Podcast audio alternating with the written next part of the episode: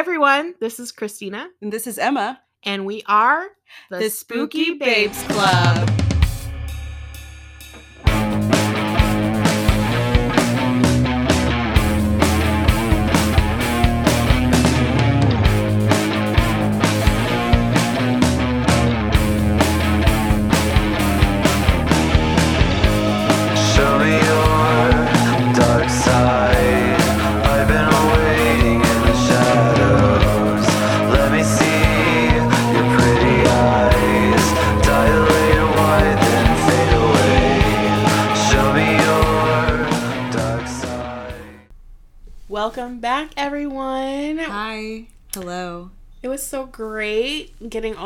Response and feedback from you guys listening to our first episode last week. Yeah, it was so cool to think that people cared to listen to what we had to say. Yeah. and a lot of people listened, which was really neat. So thank you guys. Um, we had a lot of feedback about how cute we are. Thank you.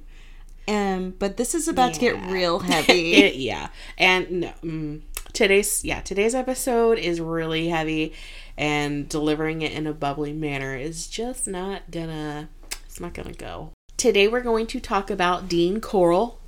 He is a serial killer from the Houston area who was active from 1970 to 1973.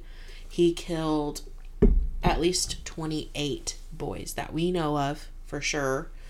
Personally, think there's more, but we can get into that later. so, Dean Corll, uh, he's really similar to John Wayne Gacy, which I'm sure you've heard of him. If not, then I'm sure we'll probably cover him at some point. But John Wayne Gacy assaulted and murdered about 33 young men uh, in in the mid 70s, 73, I think he was caught. But before that weirdo, there was Dean Corll, aka the Candyman, is how he's kind of known now, Pied Piper. And he killed at least 28 young men, as I had said, in the span of three years. And he lived here in Houston, Texas. And until John Wayne Gacy, he had J- Dean Corll held the highest number of victims. And I feel like this guy has been underrated. I actually didn't even know about him Yeah. until you mentioned it. Yeah, I think because they did a really good job, like with the press, a good job, I say. Terrible. Yeah, It's terrible, but yeah. They did not want this news getting out. They, in fact, the way they kind of held, like, Handled the situation. yeah, the way they handled it, it was just, mm, mm. we'll get into that. So I'm gonna tell you a little bit about Dean Corll here. He was born December 24th, 1939 in Fort Wayne, Indiana. Growing up, it is said that he was known as a shy child, serious, especially for his small age. He wasn't very like playful. His brother and him were actually very opposite personalities. But when he was seven, he got really sick with rheumatic fever and it went undetected until the doctors discovered a heart murmur, which led to him not being able to participate in any, any like sports or physical activities. And you'd think being secluded from boys his age who, you know, they're out roughhousing, playing around, playing outside. Uh, Dean didn't mind this at all. In fact, he was kind of like, fine. He was fine with that. He did not. He was not Didn't a social kid. him. About Dean Corll's family, it consisted of his mother Mary, his father Arnold, and younger brother Stanley. His father Arnold was actually super strict, and his mother was like overprotective uh, of both of her sons.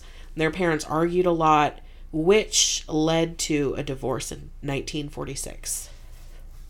So his dad, when I say strict, I don't mean just like, you know, he was a straight razor kind of guy. No, he was like abusive. Like he would punch them in the face as a punishment. Oh. Yeah.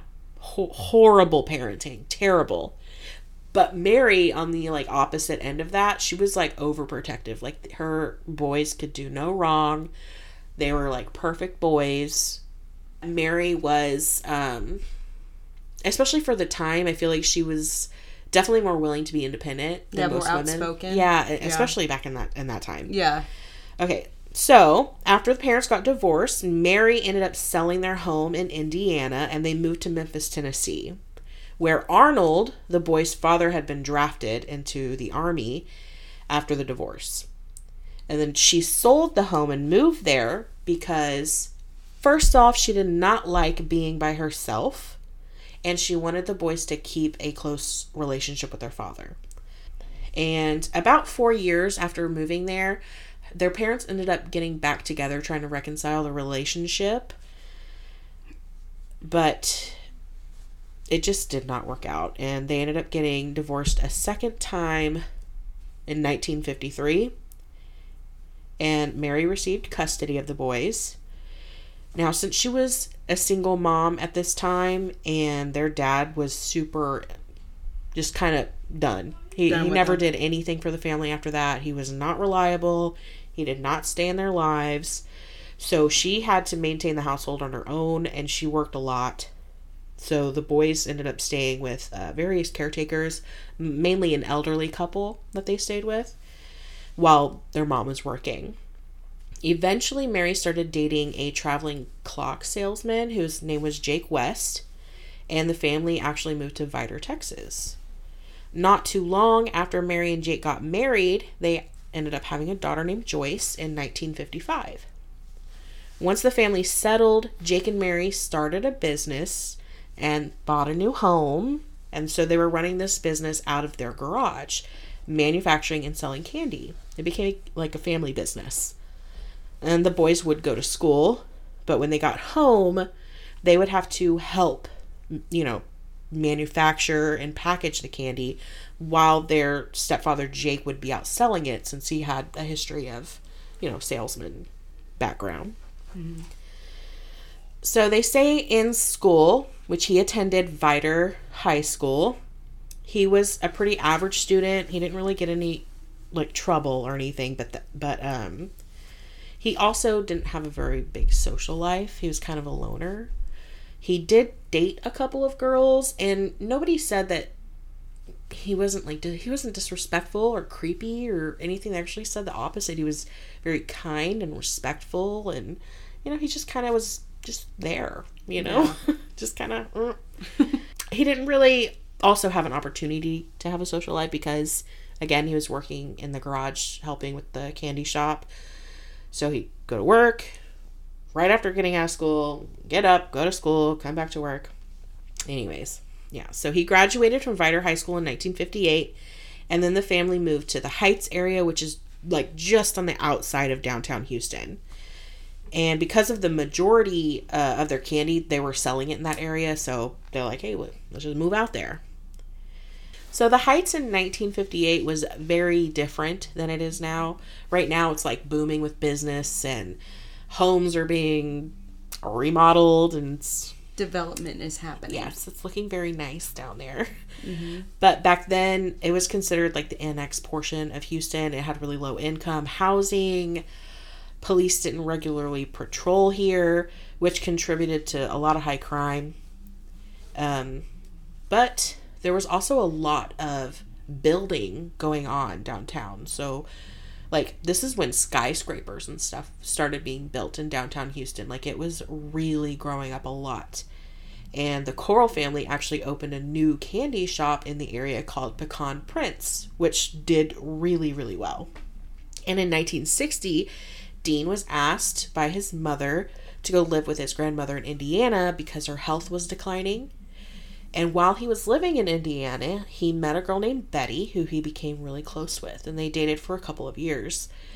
Um, it said that oftentimes when they try to get intimate, uh, he was very Baptist, so I think he kind of used it as an excuse to turn her down. He would he would he would constantly be turning down sex with her, and she just thought it was his religion, or that he was trying to be respectful. That's kind of how she took it. But eventually, after dating for so long, she proposed, like, you know, maybe if we get married. But, you know, Dean declined. He did hmm. not want to marry her, and he eventually returned back to Houston to help with his family can- candy business again. So, after moving back in and helping out with the family's candy business, he kind of wanted to get away from his mom. He was kind of tired of being under under her constant, you know, roof. He was Yeah. 23 at this point. He wanted his own space. So he got an apartment above the candy shop. So living on his own now. Yeah. Um, but about a year later, Dean's mother, Mary, divorced his new stepfather, Jake West, in 1963, and she ended up opening her own candy business called the Corll Candy Company. And it is said also that Jake wanted to divorce her because he kind of saw her as a rival. Wow. Yeah, like he kind of saw, like, mm, I kind of feel like, I, I wonder if she was kind of planning on opening her own candy shop All If, like, along? yeah, I kind of wonder. I mean, I don't know, been hustling since she got divorced from their father. Right. Yeah. She yeah. didn't really need him. She was doing her thing anyway. Right. And so, yeah, that's what she did.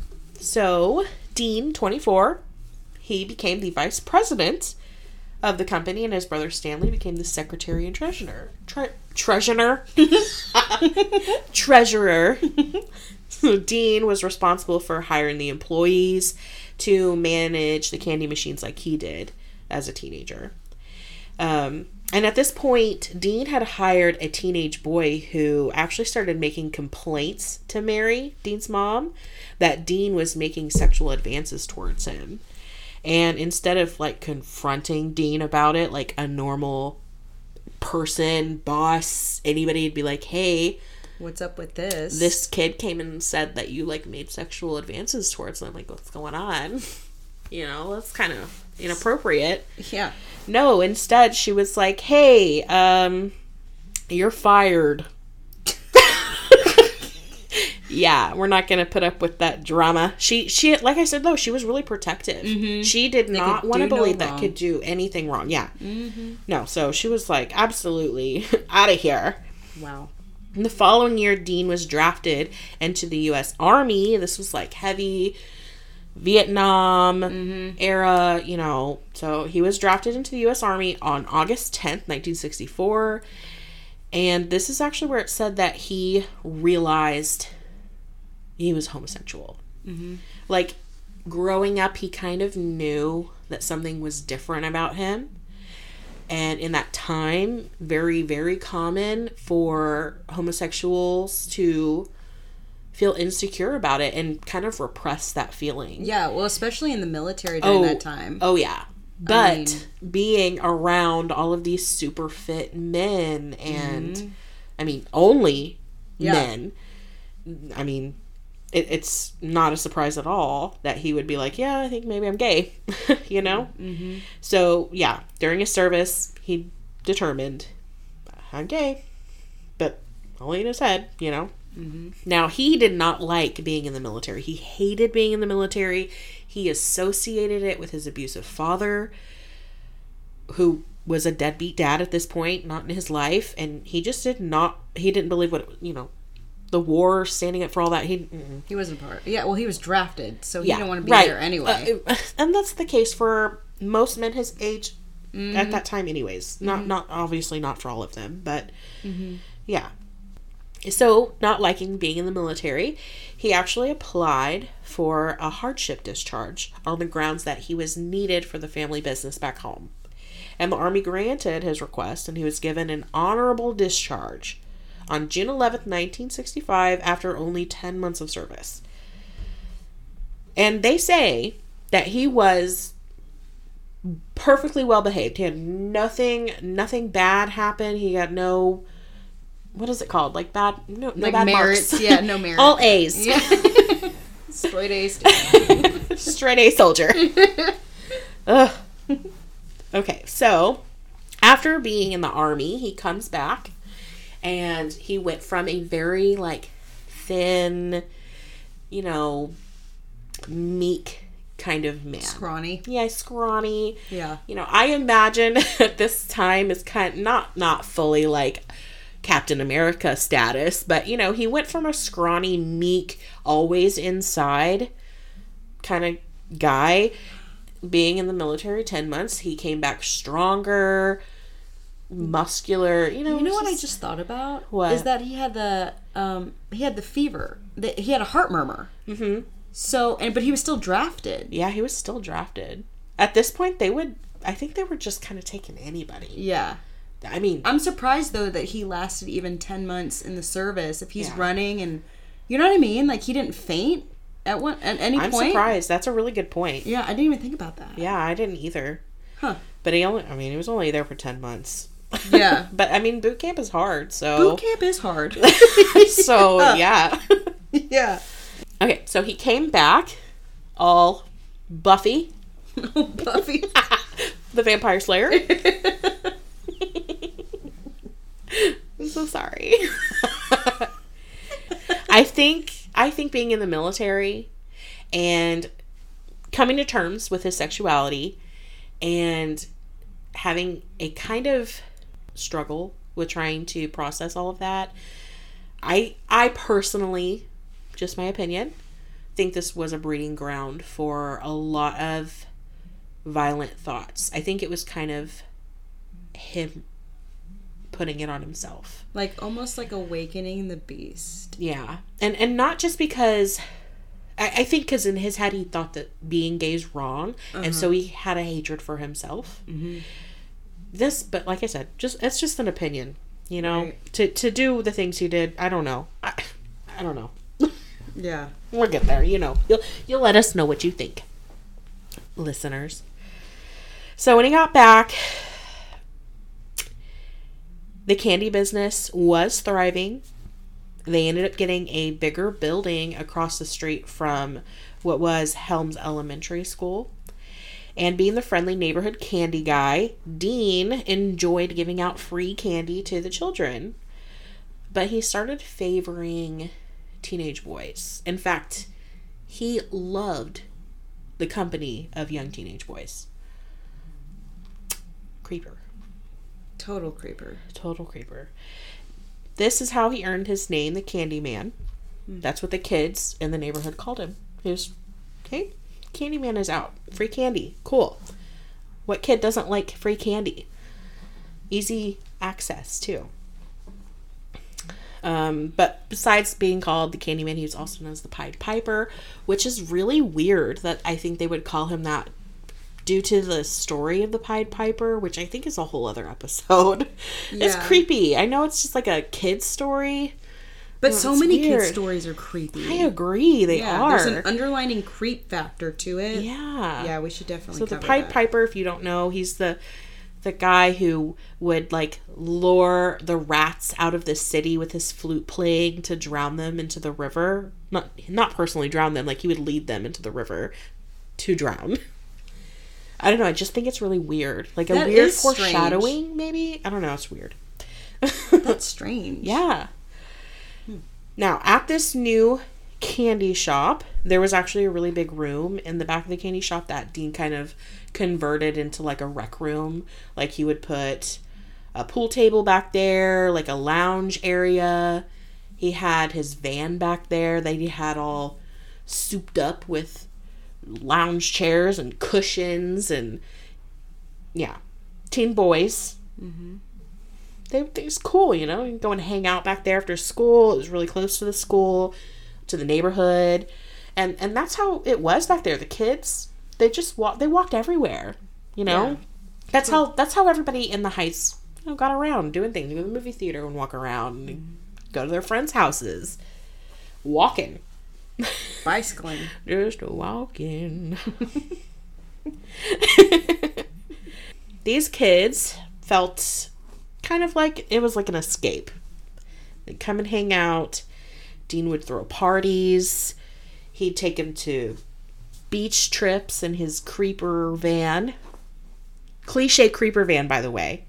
We'll put pictures on the YouTube. The YouTubes. Eh. the YouTube. on the YouTubes. so there'll be some pictures if you guys want to check out the video on YouTube so you guys can see. We'll pop some stuff up there for you. Um uh but he really enjoyed having the company of boys. I don't think at this point he he was really thinking about all the dark things he would do to the boys. I think maybe it was like a fantasy kind of thing Yeah. because I think he really truly enjoyed having the company of younger boys around him because I don't think he could relate to grown adults at all. Almost like he was stuck in time. Yeah, and that makes me wonder, like, what happened? Yeah. Why? Why was he like this? Why did he prefer the company of young men? We'll never know. We'll never know. But around this time, and among these boys, is where he met 12 year old David Brooks. And David Brooks came from a broken home, which we'll get into. And he kind of looked at Dean as like a mentor, big brother kind of relationship. So, a little bit about David Owen Brooks. He was born February 12th, 1955, in Beaumont, Texas. And his parents divorced early in the 1960s. He lived with his mother in Beaumont most of the time, and he would come to visit his father that lived in Houston. David had actually a really promising beginning. He made really good grades in elementary until he reached junior high when he met Dean Corll. And he was regularly hanging around Dean Corll. He was the first guy who kind of didn't make fun of him for wearing glasses or He was kind of a quirky kid. yeah, I mean, you know, he was a a slim slim Scrawny kid, yeah. real scrawny kid Yeah. with glasses. And by the time he was 14, he would come to Houston and stay with his father. And instead of staying with his father, he would end up staying um, at Dean's house, like a lot. And his dad just kind of was like, whatever, man. He was kind of getting upset with with David Brooks at this time. David Brooks's dad. He he kind of noticed that he had been falling behind in junior high, which I think kind of happens a lot around that age. But his dad was trying to get him to go to school, but they they'd end up arguing about it a lot. Mm. But his dad didn't really do a whole lot to discipline him, like disciplinary, you know, kind of just let him run the streets. And so David was kind of left vulnerable and he was highly impressionable. And Dean capitalized on that and ultimately groomed him. He gave him, he would even give him money to go see a movie, go pick up some snacks from the corner store. You know, tre- he treated him like a friend, like a big brother. Mm-hmm. Until Dean took advantage of him.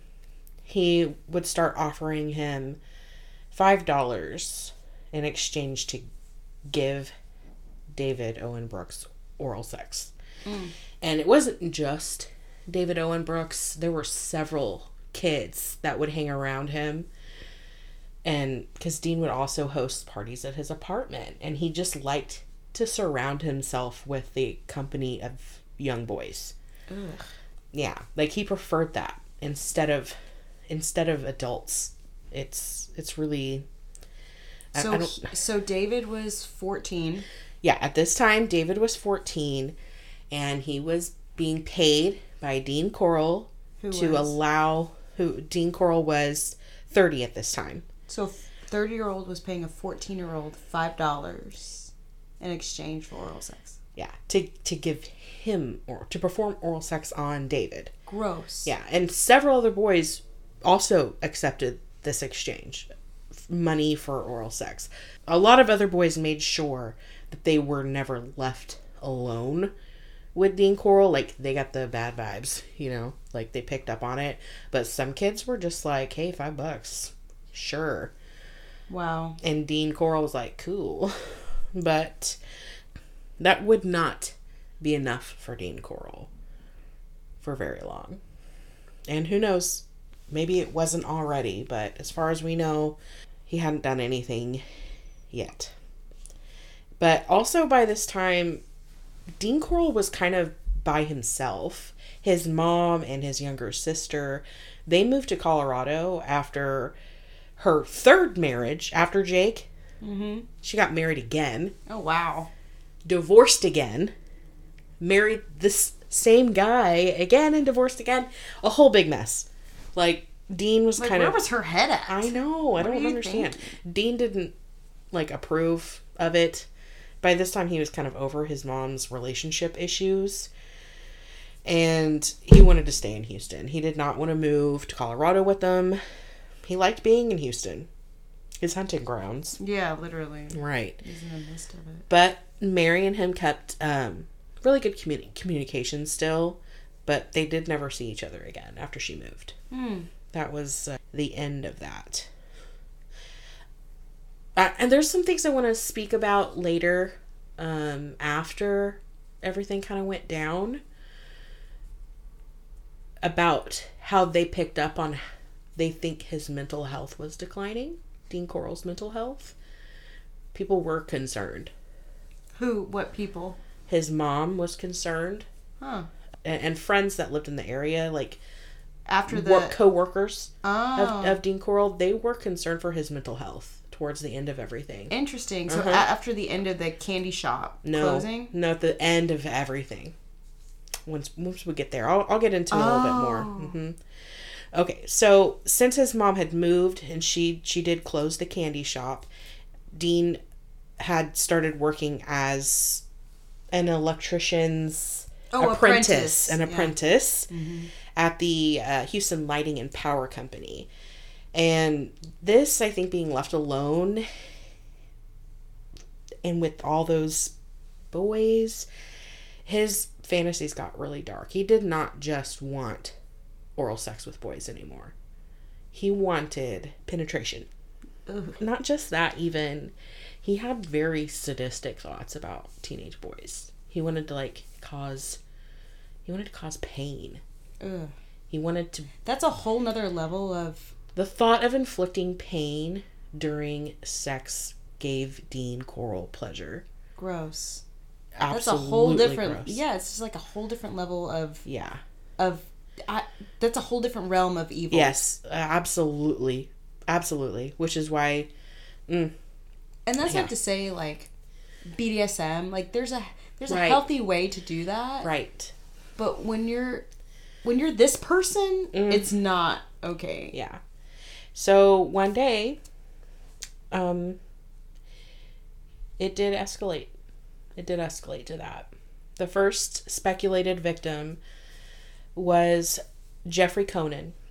September 25th, 1970. Jeffrey was 19 and he was attending the University of Texas. He was actually hitchhiking from Austin to visit his parents in Houston.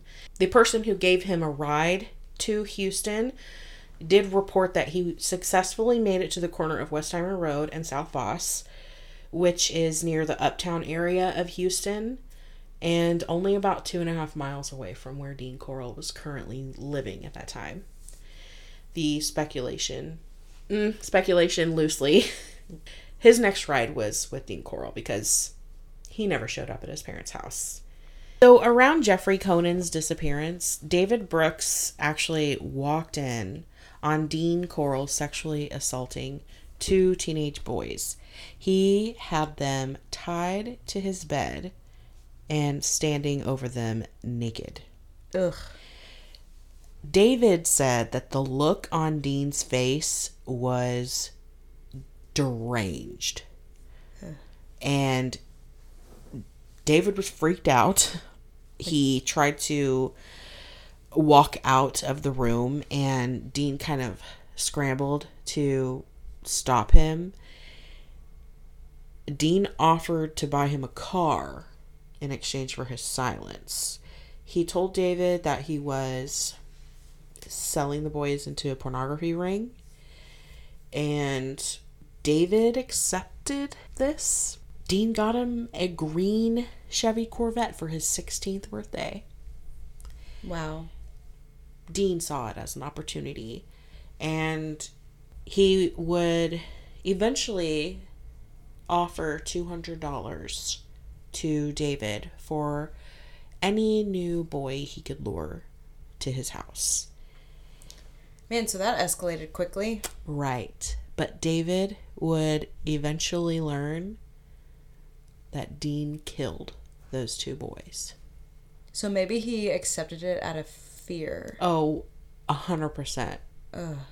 Yeah, because the only because now he knows his dirty secret. Right. He, so he would kill if he killed those boys. He would kill him. and by and by this time, he's held on to that secret for so long Yeah, but Long a year enough- later. L- I mean, well, at least. at least a few months. So David's birthday is in February, and this happened in September. So Six months. About five months. Mm. So David had a bit of time to go tell the police.